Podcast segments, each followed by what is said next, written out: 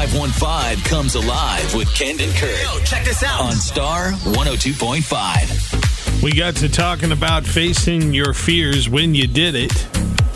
How to work. I mean, did you actually get over it?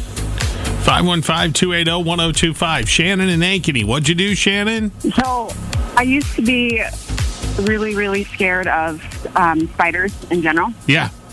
And then I was, oh, 20, and working at Blank Park Zoo, and I was one of, like, the camp counselors there. Yeah.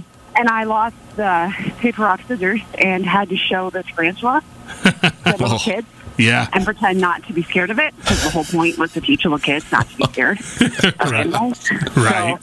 So, so I did it uh, somehow because, you know, it's my job. Yeah. So, and it was fine, and I did okay. Yeah. And then I just slowly started to notice I wasn't because, like, you're not going to be scared of a any spider in your house, and you held a tarantula. So then I Huh. got picked again when we took our kids to some place called Gatorland in Florida, Yeah.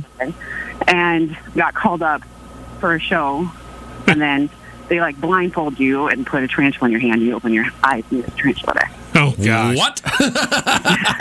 And That's terrible. And I did okay. you did all right. Again, I did okay.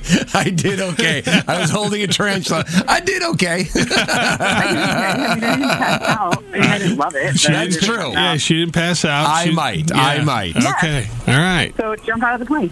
I don't know about that. but thanks, Shannon. You have a good day, Yeah. okay? Take Yeah. care. Bye bye. Uh, someone have a mop? Yeah, we oh just had a hot mess. Ken and Kurt in the morning on Star 102.5.